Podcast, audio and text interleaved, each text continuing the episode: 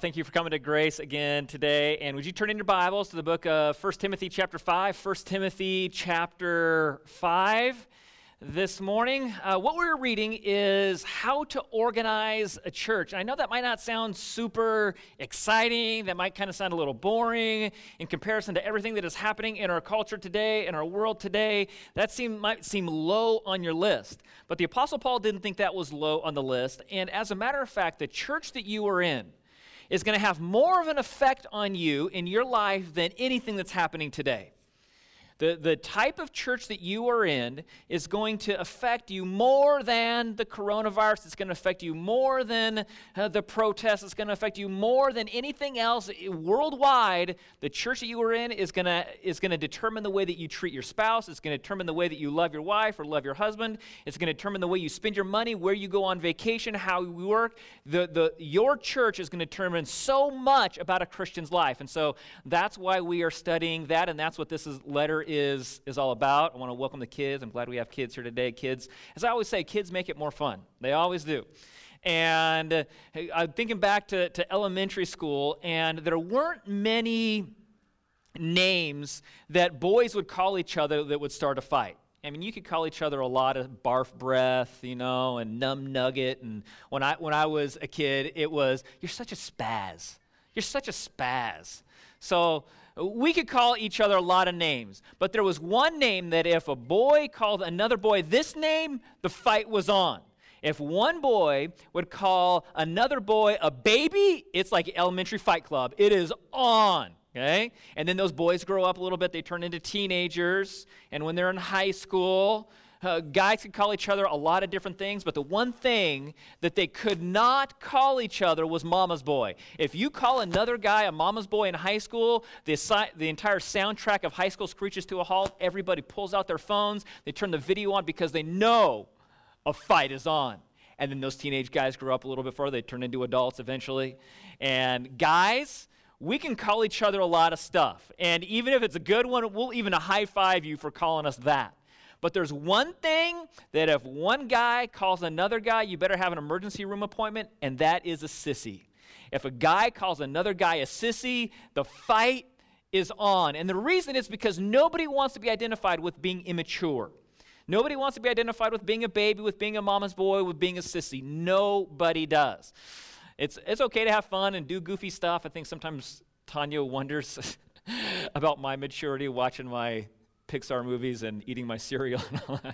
but when it comes to spiritual things, God says that Christians should be mature. They should up their game. They, a church, a Christian church should, should be spiritually mature, up their game. And uh, if you're not already convinced of that, let me show you a couple areas where the Apostle Paul does clarify that. And he says, When I was a child, I used to speak like a child, I used to think like a child, I used to reason like a child because I'm a child. Okay? And then we're talking spiritually, of course. And so then when I became a man, I did away with those childish things. I grew up. I became mature. That is the goal for a Christian is to mature. And then the Apostle Paul says in chapter 14, verse 20 of 1 Corinthians, brethren, meaning, hey, you Christians, do not be children in your thinking, okay? spiritually mature thinking, yet be in, in, in, in evil, be immature. Okay? In evil, be Im- don't get professional at being evil. Don't be experienced at being evil. Don't, don't grow up in being evil. But in your thinking, you need to grow up. You need to grow up and be mature. And then he, the writer of Hebrews says it another way. He says, For, for though by this time you ought to be teachers. You have need again for someone to teach you the elementary principles of the oracles of God. And you have come to need milk and not solid food. Basically saying, hey, there's some of you in your church that you should be teaching Sunday school, and yet you would benefit from going to Sunday school because you would learn stuff in Sunday school that you should actually be teaching. You need to elevate yourself spiritually, you need to up your game. You need to be mature spiritually, and you're all eating all the cereal, and you need to be eating some ribs. You need to be eating some steak, you know, some good solid food, but you're just being a baby spiritually, and that's not the way that it should be. And then you remember a couple weeks ago when we talked about the characteristics of a good pastor, and this is from a couple weeks ago. One of the characteristics of a good pastor is to take pains in these things and be absorbed in them so that you progress you, you progress. It, the, the word is like an advancing army going towards an enemy. It's, it's like a, a frontiersman going across the plains looking for new land. That your progress is evident to everybody else in the church. And that is a calling for every single Christian that they elevate their game spiritually. Wherever you are today, the goal is, is that, that by next year at this time, you wouldn't be the same place that you are, that you would progress in your, in your Christian faith, that you would, you, would, you would be more mature next year than you are this year. And the entire responsibility of spiritual maturity in a church is not only on the pastor's back, and it's not only on the elder's back, it also comes from us, the rest of us. The way that, that you can identify a mature church, the way that a church is spiritually mature can be seen in two ways in the way that the church selects its elders, and in the way that a church treats its elders. And so, this is the topic for today. How do I know if my church is a spiritually mature church? How do I know that? And so, for Grace Community Church, this is a way for us to self identify. This is a way for us to evaluate ourselves. If you're watching on our live stream and this really isn't your church, but your church isn't meeting back again yet, or you don't have a live stream, I'm glad you're here. This is the purpose for it. But you could kind of identify here is my church a mature church, or is it uh, not terribly mature. And maybe you're going off to college, you graduated from high school, and now you're going to college next year, and you're going to have to find your own church wherever you go. Hopefully, you can go to college.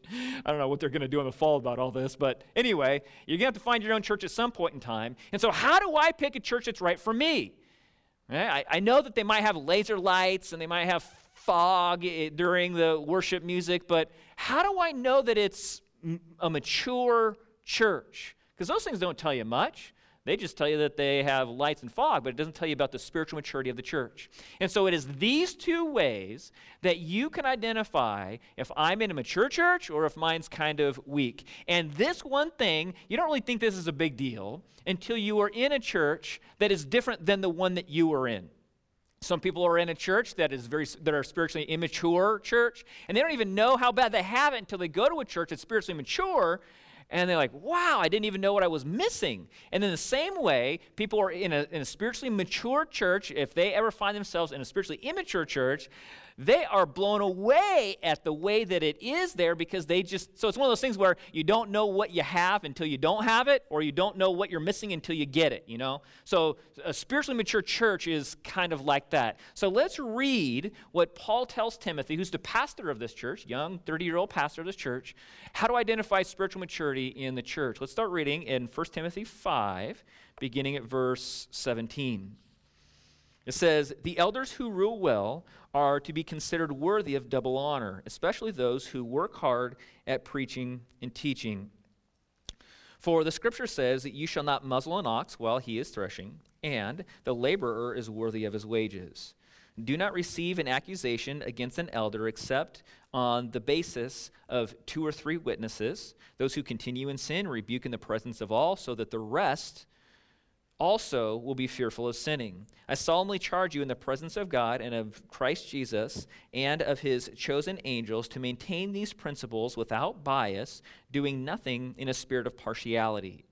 Do not lay hands upon anyone too hastily and thereby share responsibility for the sins of others. Keep yourself free from sin and no longer drink water exclusively but use a little wine for the sake of your stomach and your frequent ailments.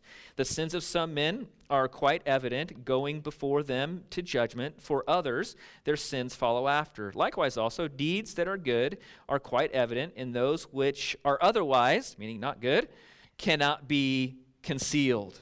Okay, and so this might sound a little cajumbled. I don't even know that's a word, but we're going to unconjumble this so that we understand what this means. But just to get your brain thinking in the right direction, this passage talks about the way that a church selects its elders and then the way that a church treats its elders. Okay?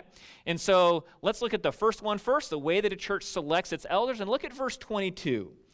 Verse 22, the way a church selects its elders, they do that very they take it seriously. Look at verse 22 it says do not lay hands upon anyone too hastily. So let's stop right there for a minute. Laying on of hands. You might have heard that phrase before.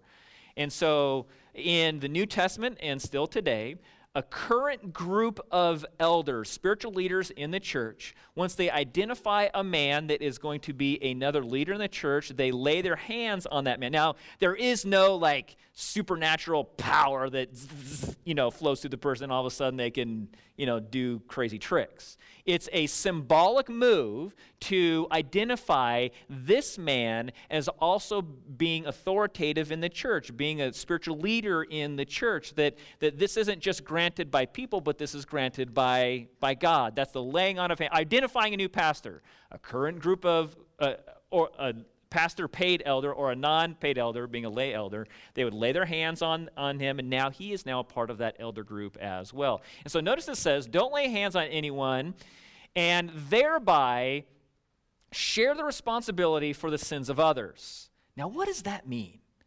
How can a person take ownership of someone else's sins? Because that's not um, that's not terribly biblical. Okay, that, that's I know it's in the Bible, but that's not very biblical. Okay, biblically, we don't take ownership of other people's sins if someone is standing next, next to me and they are completely immoral, completely ungodly, uh, living a completely tragically sinful life, and when they go to heaven, they account to God for those things. I don't have to, right? I don't. It, I am personally responsible to God to confess my sin. I'm responsible to God for the for the things that I do, but I don't own other people's. Other people own their sin. It's a personal responsibility. Personal spiritual responsibility is what the Bible teaches when it comes to sin or wrong things. And so now that we've got this concept where somebody is sharing responsibility of someone else's wrongdoing.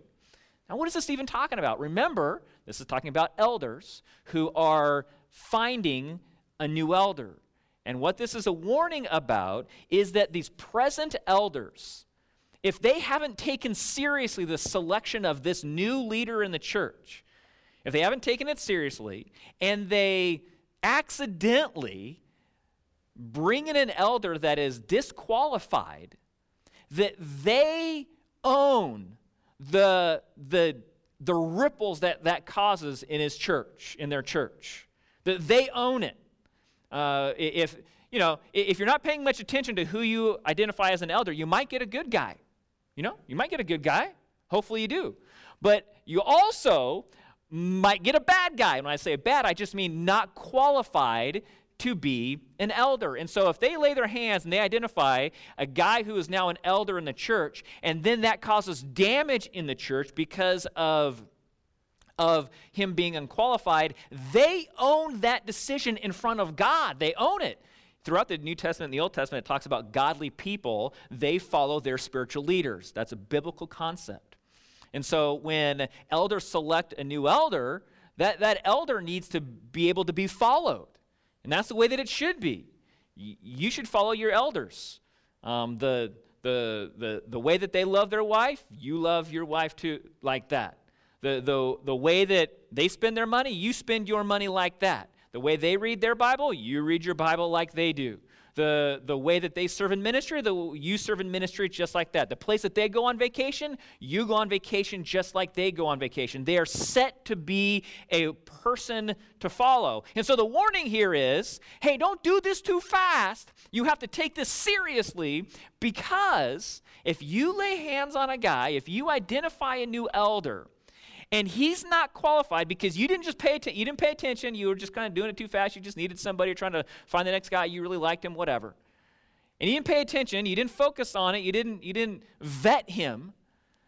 And he causes damage in your church. You own that before God.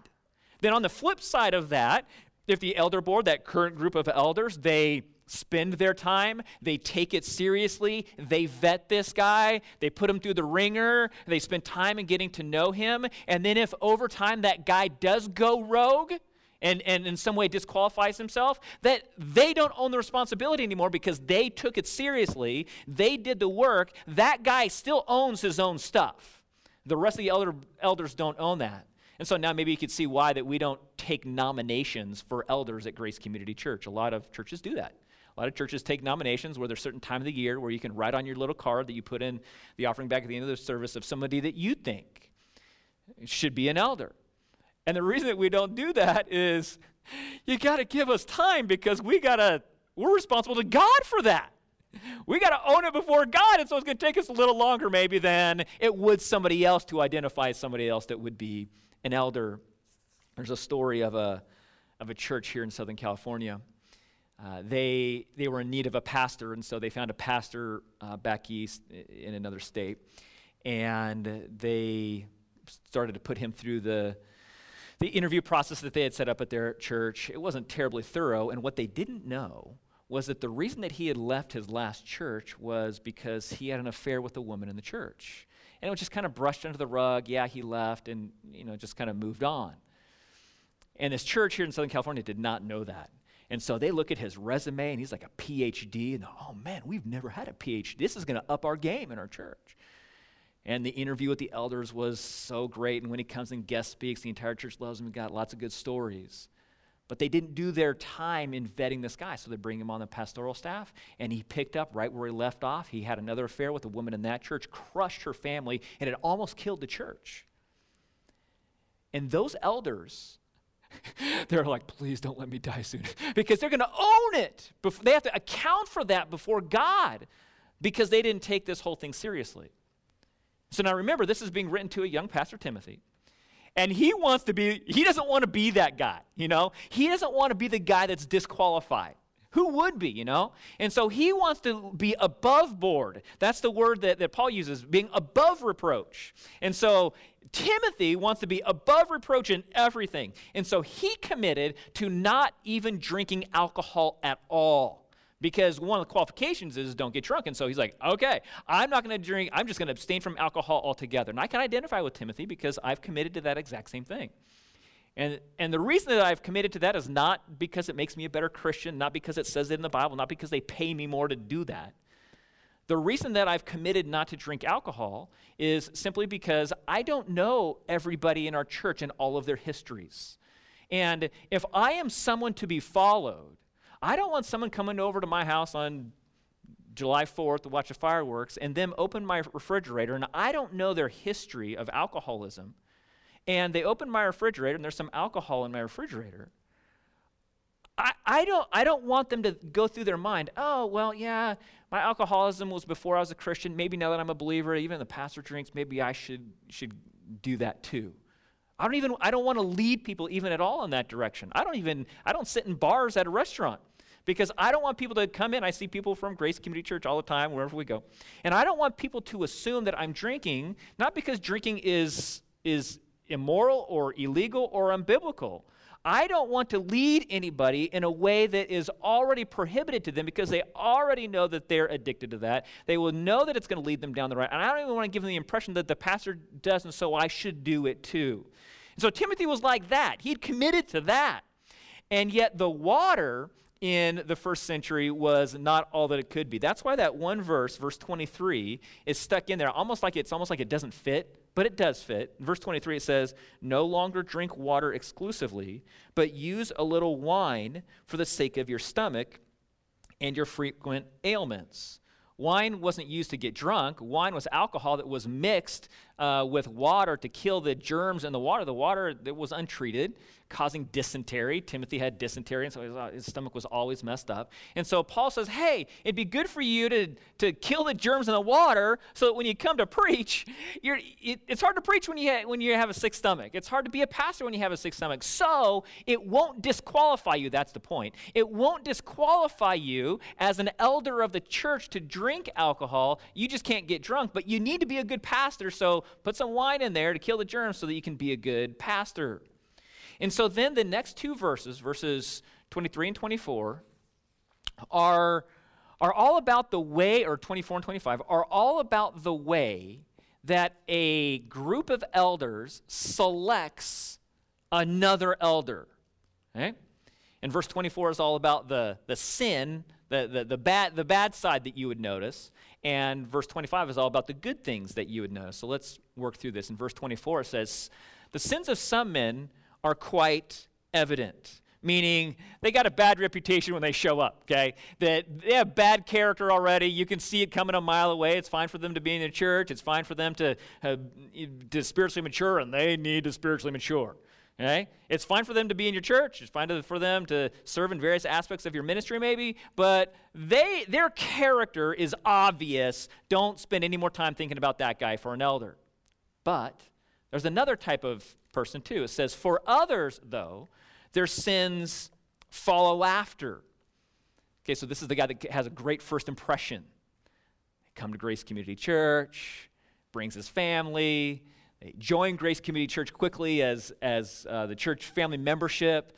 Uh, they give sacrificially, uh, financially. They, they serve in our kids' ministry. Their family's loved by our church. And, and a year later, like, man, why wouldn't he be an elder? Eh? And the reason that he wouldn't be an elder is because some of that stuff doesn't come out. Bad character doesn't always come out immediately. And so take your time take your time because after some vetting, it's certainly possible that you might notice things that nobody else knew about that guy, that nobody else noticed about that guy. And so he would disqualify himself from being an elder slowly over time simply because you just watched him slowly. And then the flip side of that, of good character, then it talks about good character, good deeds. Good deeds are quite evident too. You can watch somebody, you can see their actions, and begin to notice what type of person he is. And the longer that you spend around him, the more that you can see what kind of person he is. So you begin to spend time with his family. You see the way that he treats his wife. You see the way that he disciplines his kids. You watch the way that he is committed to his job, the way that he is committed to his church. And slowly over time, you could see the things that he does, and you can identify him. Yeah, that's the right guy. He, he's fitting all the things. And over a long period of time, we don't see any issues. We see the good things that he is doing, he might be a candidate for that. And who knows? Maybe there'll be somebody that it has to take a long, long time. He's almost like a diamond in the rough, you know? And it takes you have to peel off a lot of layers to find out what kind of character that guy really has. And so it just takes some time. And so these are the two ways that a church selects its elders that you can identify if your church is a mature one or it's not. They take elder selection seriously, one. And two, they evaluate that person over a long period of time.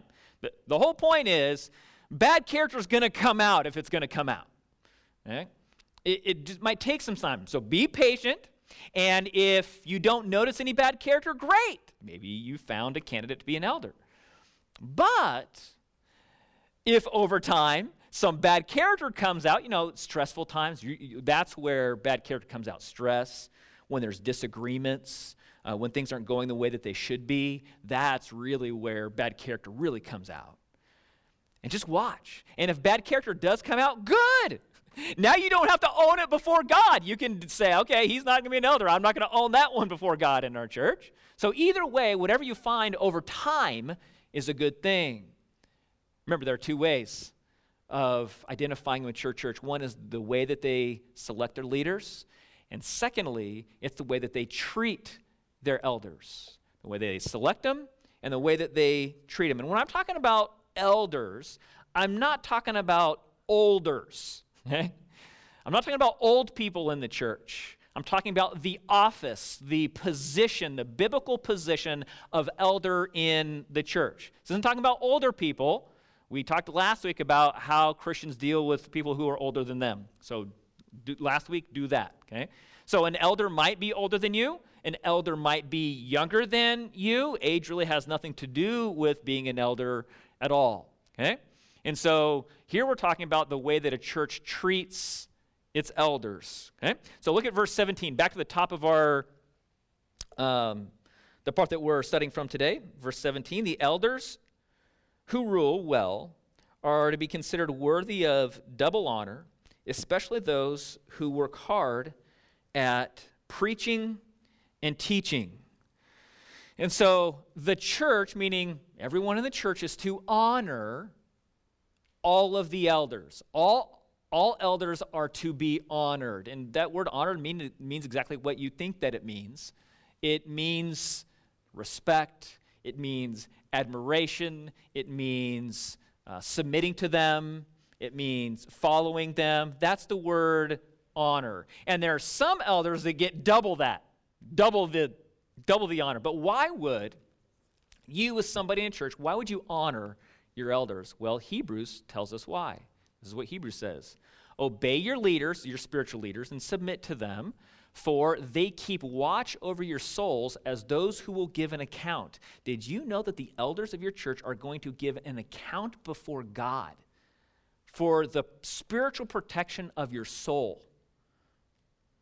They, they are going to stand before God for the counsel that they gave, for the prayers that they prayed, for the, for the way that they diverted the, the church around some really bad theology or some really sketchy situations or kept men off the board that shouldn't have been on the board or brought them on when they shouldn't have brought, been brought on. The elders are going to own that before God. Okay? That's one of the benefits of being a member of a church is that you have a spiritual protection and people watching out for you more than just yourself when it comes to your spirituality. And then it says, though, to, to the rest of us, it says, let them, let those elders who are going to own this before God, let them do this with joy and not grief. Don't give them a hard time. They already are responsible to God for this. Don't give them a hard time in all of this, for this wouldn't be profitable for you. A spiritually mature church is going to honor, respect, admire, and make it easy for the elders to serve in their ministry at a, at a church. And those immature churches are going to give their elders a really hard time, and it's not going to be profitable for them at all. Let's get back to that verse 17, where not just all elders are honored, but some of them get this double, double doozy, the double down, okay? this double honor. Who is it that gets the double honor? Well, we just keep reading there, and it tells us a little bit about who gets this double honor, especially those who work hard at preaching and teaching. So, this is referring to an elder in the church that takes the main responsibility of teaching and of preaching, also known as a pastor. All right? So, this part is kind of that's a little embarrassing for me. I'm going to speed through this just because I'm talking about myself here. Um, but do you know the difference between preaching and teaching? Teaching is telling you what this means. That's teaching. So you understand God's word better. That helps elevate your game. That helps you, you develop spiritually mature spiritually. Um, but preaching then is this is how you go do it. Okay, this is what it means. Now let's go do it. Hey everybody, let's let's go. Let, this is this is where we need to go. How we need to get this done. We need to apply this to our lives. Preaching and teaching. That's the difference between those two things. And so that's what we're talking about here is the preaching and the teaching. You might be wondering why would a pastor get this thing called double honor? Because isn't, isn't he supposed to be serving in the church? Isn't he supposed to be submissive in his church? And absolutely, the, the pastor's goal is to serve his church. But then the people in the church give him the double down, the double doozy. Why? Because he's serving two roles in the church. He's serving as an elder, uh, setting spiritual direction for the church and protecting and, and owning this before God and counseling and being an example for other people to follow. So, so that's the single honor. All elders are to be honored, all of them. And then, though he is also serving in a second capacity, he is studying the Bible every single day, learning from it so that he, you can understand it better, so that you can apply it in your life, so that you can mature spiritually. That's the whole purpose of our Sunday mornings, by the way, is, is to equip Christians. To, that, that's a, a job description. In my job description is to be an equiper of the saints, to, to give people what they need to be godly people. And so that's what Sunday mornings is like. So you might not be a Christian, you might be watching on live stream thinking, what does this have to do with me? Well, primarily on Sundays, it is teaching the Bible and preaching it so that Christians can mature spiritually. And so, because of the double doozy, now you have the double honor. Yes, you respect him. Yes, you admire him. Yes, you follow him. But then there's also the double. What's the double? What's the, the next part of this? Well, that you would pay him, that he would be paid. And that's the next verse. Look at verse 18. It says, For the scripture says, You shall not muzzle the ox while he's threshing, and the laborer is worthy of his wages. There are six places in the New Testament where this word honor is connected to financial support.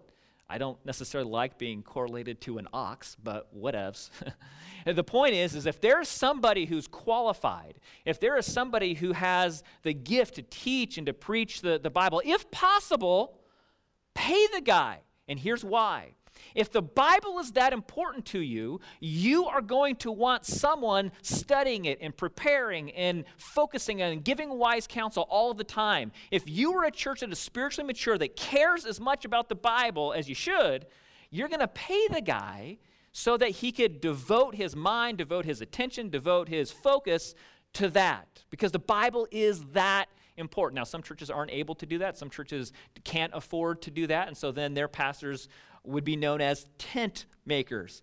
Not like we're going to REI and sewing up some, some tents, you know. But that's an old school phrase, a tent maker. It's an old school phrase going all the way back to the first century when the apostles, that, that's what they would do, is they would they'd work during the day, and then on the evenings and weekends, that's then when they would have their ministry. But the goal is, hey, pay the guy. Uh, he, he's worthy of the work that he's putting into it. If the Bible is that important, you'll know that you're in a church when the pastor is paid because that church is focusing money behind the study, preparation, teaching, and preaching of, of the Bible. And so that's the first way that a church treats its elders. They honor them. And some of them, they double honor. Right? But there's another side of it too the way that they discipline their elders. Look at the next couple of verses. Verse 19. Do not receive an accusation against an elder except on the basis of two or three witnesses. Those who continue in sin rebuke in the presence of all, so that the rest also will be fearful of sinning. I solemnly charge you in the presence of God and of Christ Jesus and his chosen angels to maintain these principles without bias, doing nothing in a spirit of partiality. All the way up to this point, you're like, man, I want to be an elder. I want to be an elder. I mean, look, you, you get honored, people are following you around, you get paid, you get Mercedes, you get jets. I mean, it's awesome to be an elder. And then you read this little passage about getting disciplined, and you're like, eh, never mind, I'm good. Don't worry about it anymore. There are three aspects to treating your elders in this way. How do you discipline your elders in the church? Well, the first one is in verse 19, right where we are, okay? That it's based on fact, not based on speculation. It's based on, on fact, not rumor. It's based on fact, not, um, not what somebody hears. Not, it's based on fact, not on gossip. The discipline would happen based on fact, not on the gossip that happens around church. Elders are always the target. In a church, el- elders are always the target. If Satan wants to take a church down, he is going to start with the elders. That's, what he, that's how he's going to do it.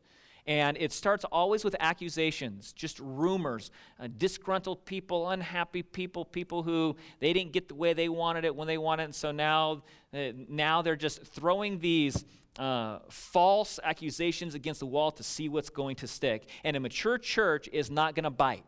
A mature church isn't going to pay attention to the rumors against an elder. Mature church isn't going to pay attention to, uh, to the gossip about what somebody said about something, something that they did. They're not going to pay attention to that. And of course, this isn't to make light of an elder who does disqualify himself, who does sin in a way that disqualifies himself. This is simply talking about the, the false rumors that, that just that, that just hit the wall, the, the frivolous things that just are thrown out there. This prevents a church from going down a lot of weird ways and trying to, trying to always catch up on rumors. Okay? And so, first, in discipline, it's never based on rumor, it's based on, on facts. But it is important. If you know of an elder who is disqualifying himself, and I'll tell you what disqualify means, so you'll know how to, how to see this. If there is an elder that is disqualifying himself, it is important that you tell another elder. It's important that you do. And you're like, well, I don't have two or three other people, and, and I don't have a, a ton of evidence, and I don't have a, a caseload that I can, I can bring to the elders. If you know that it's true, you come and tell an elder because you don't know the other conversations that we're having with other people in the church. And it's possible that someone has come to us and has told us about something and now the, elder board is considering those things and researching it and looking for some uh, corroboration from somewhere else. And here you come not knowing about, I mean, we're not, we're not going to tell people about those conversations that we're having. You don't know. And so if you come and say, hey, this is what I know, and here's, here's the things that I know and I can show you, and, and I just thought you should know those things. And now all of a sudden, if there is corroboration among these things, if there is now proof that group of elders is going to lower the boom on that elder, and they're going to do it publicly. It's not going to be private. You're like, man, that's brutal. I didn't make it up. Paul did. Look at the next verse, verse 20. Verse 20 those who continue in sin, meaning that elder who is continuing in this way of disqualifying himself, those who continue in sin rebuke in the presence of all, so that the rest also will be fearful of sinning. So let's make some qualifying statements about this verse. Paul is not saying that elders are going to be perfect. Okay? If you're looking for a church where the pastors are perfect, move on from Grace Community Church. You'll keep moving until you hit heaven, okay? If you're looking for a church where the elders are perfect, you will keep searching until you enter heaven. Okay? Because you will never find a church where the elders are perfect. Elders are people and they will still sin. Obviously, the goal is that they would sin less and less as they mature in Christ, just like everybody else. But it's possible that an elder is still going to say something that they shouldn't say. Okay? That is certainly possible.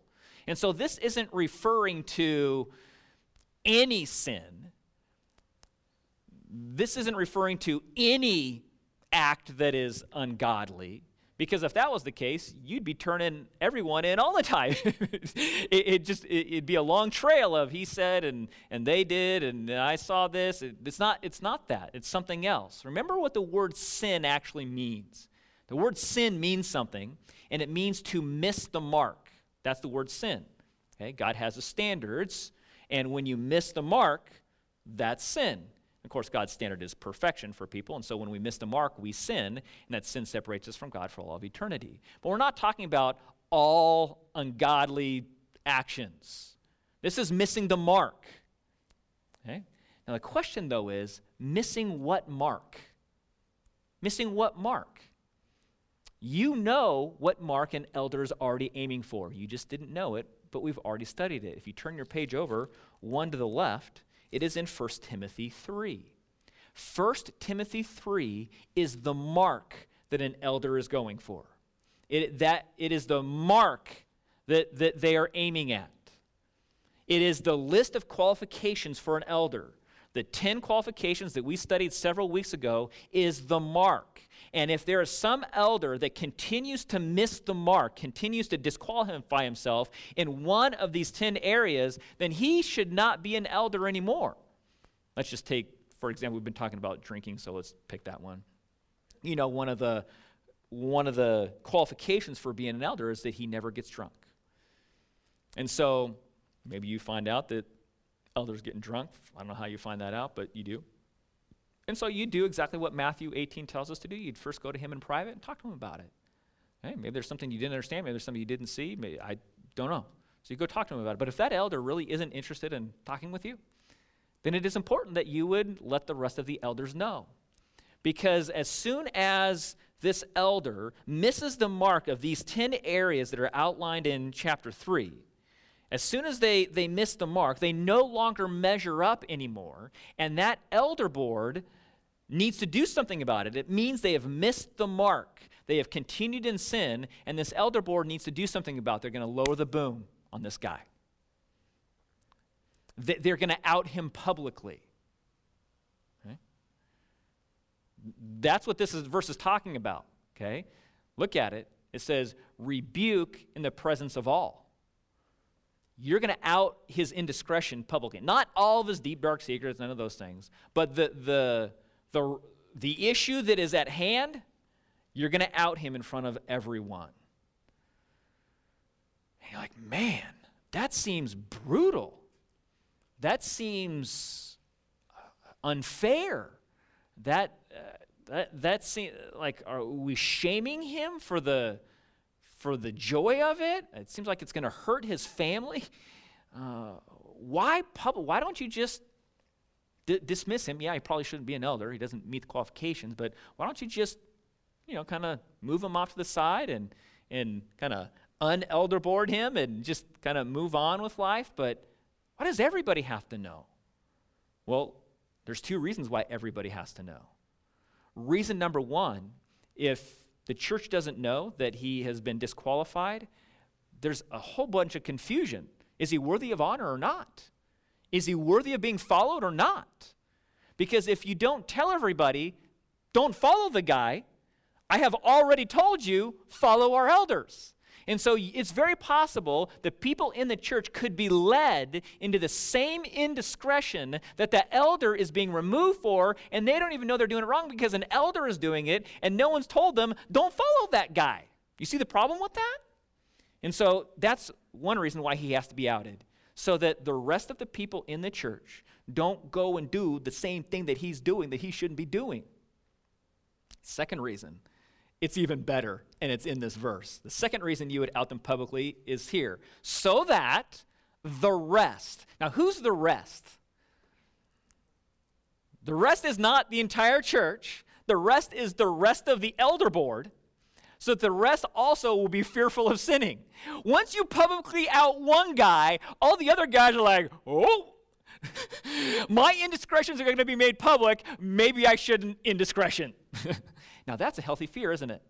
That is a beneficial type of fear. Scaring an elder of being publicly outed for, for disqualifying himself, and so that he pulls himself back, regulates himself, and so he doesn't do that thing, is a very healthy fear. That is the two reasons why you would publicly out an elder in a church. I know that's not done very often. Maybe I should clarify what does publicly out mean? What, what, what does this mean, rebuke in the presence of all? What does this mean?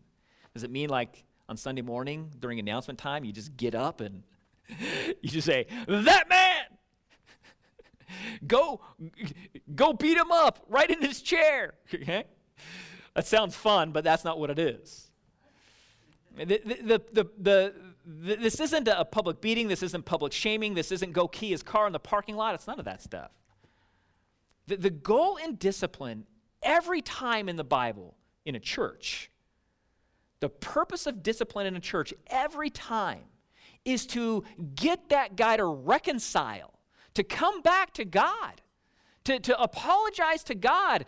Jesus washes his feet clean. He's never lost his salvation. He's still going to heaven, but his fellowship is broken and needs to reconcile to God first. And then, hopefully, now with a more contrite heart, a more humble heart, he would come and apologize to the people in the church that he's broken some sort of relationship with. And he would reconcile to God, he would reconcile to the church, and his family would continue to go to that church. Probably he doesn't qualify as an elder anymore.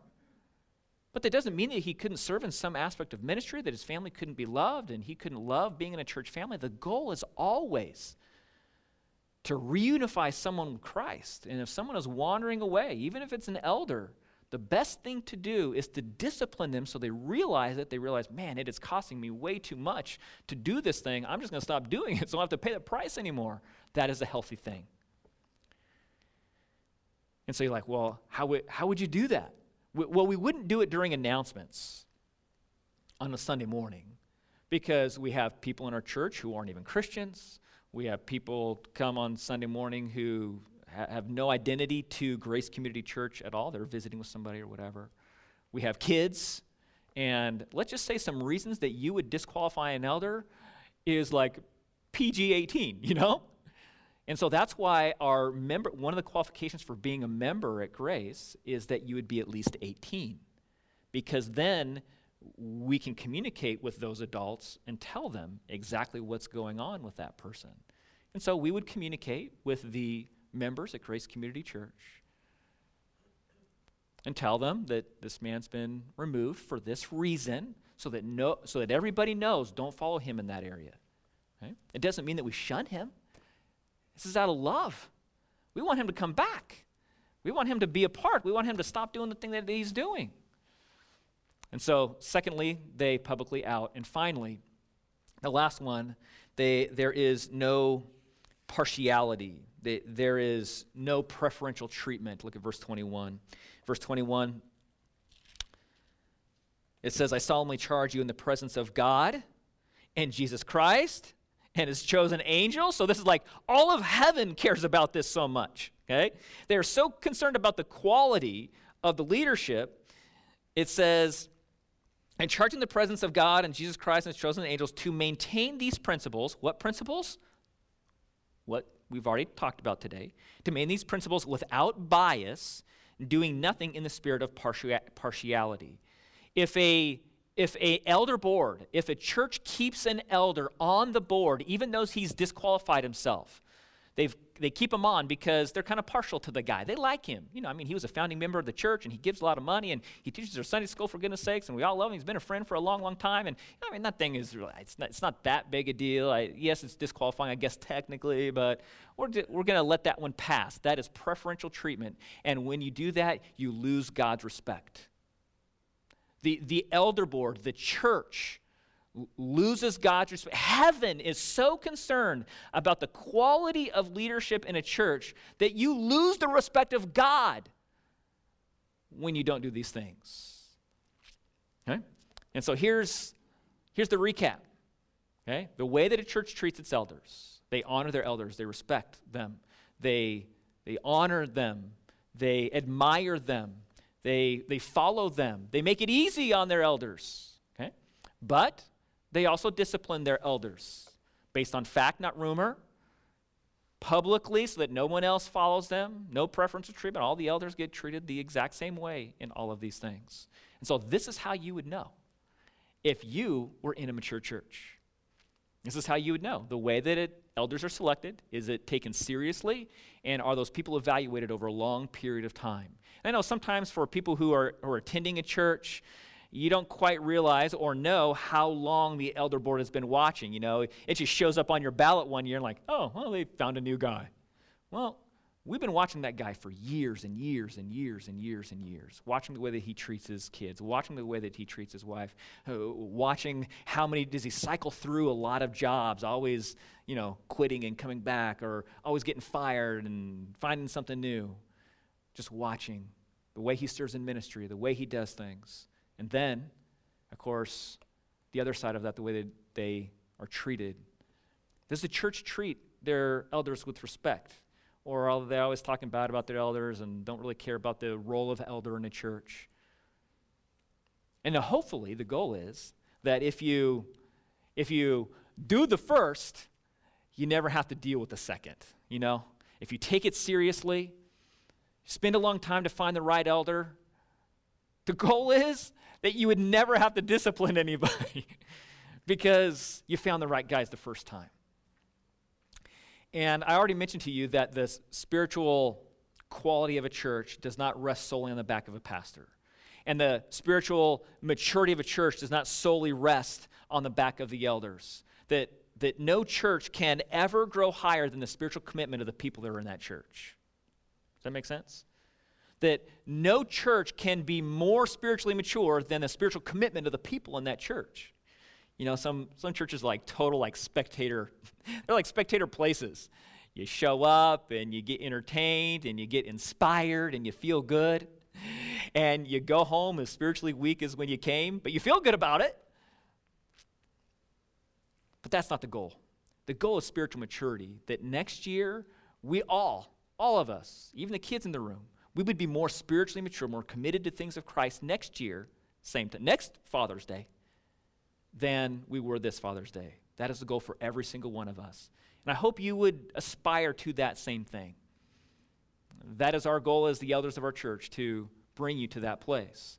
Now, spiritual maturity doesn't just happen, it starts off. There's got to be a beginning. And we already read that verse about some of you are still babies in Christ and you're still drinking the milk and you're not eating in your ribs yet. That's where it all starts. Everybody starts as a baby in Christ. They hear the thing about Jesus and then they're saved. They're adopted into God's family as a spiritual infant, learning the basics. And then they mature. And so maybe you're at that point. Maybe you haven't heard the thing about Christ in a long time, or maybe this is the first time, or maybe you're on our live stream and someone asked you to watch. And and here's the thing about Jesus Jesus is God that came to earth to die on the cross for your sins. That, that he, he loved you so much that he died for your sins. There's really only two ways that sin is dealt with it's either eternity in hell for the person who's committed even just one sin. I mean, did you ever disobey your mom when you were like three? All right, you missed the mark. Done. Unholy. God is righteous and just and perfect. That is the standard. There's no like kind of good and better than that guy. Just one thing, boom, you're done. And so either You can spend eternity in hell yourself paying your own fine. But Jesus came out of heaven. He lived a perfect life. He got to the cross. And so, as he's dying on the cross, he's not paying for his own sin, he's paying for the sins of the world for my sin and your sin. Now, just because Jesus dies on the cross does not mean that everybody in the world is saved. That is heresy called universalism. That is absolutely not taught in the Bible. But Jesus does die on the cross for the world. And now every individual person has the choice, has the decision to put their faith and trust in this Jesus to make them their Savior, saving them, rescuing them from hell. Jesus washes your feet clean when you make that decision. Your sins are washed away. You are wrapped in Jesus' robes of righteousness. And when you die, you have eternity in heaven instead of hell. That's the good news. So maybe you'd like to put your faith and trust in Jesus. The next thing that happens after all that, the Holy Spirit comes and lives inside of you and then helps you to live a life honoring to, to Jesus. That's this whole spiritual maturity thing. It's a Holy Spirit. Those of you who've put your faith in Jesus before, you have the Holy Spirit living inside of you. And so when I, when I preach or when you learn something from the Bible, you're like, oh, I don't like what he said, or he's pointing at me, or he's looking at me, or how come he knows about me? That's not, it's not me. That's the Holy Spirit just poking. Hey, hey, hey, this is the way where you need to mature now. Time to grow up in this area, okay?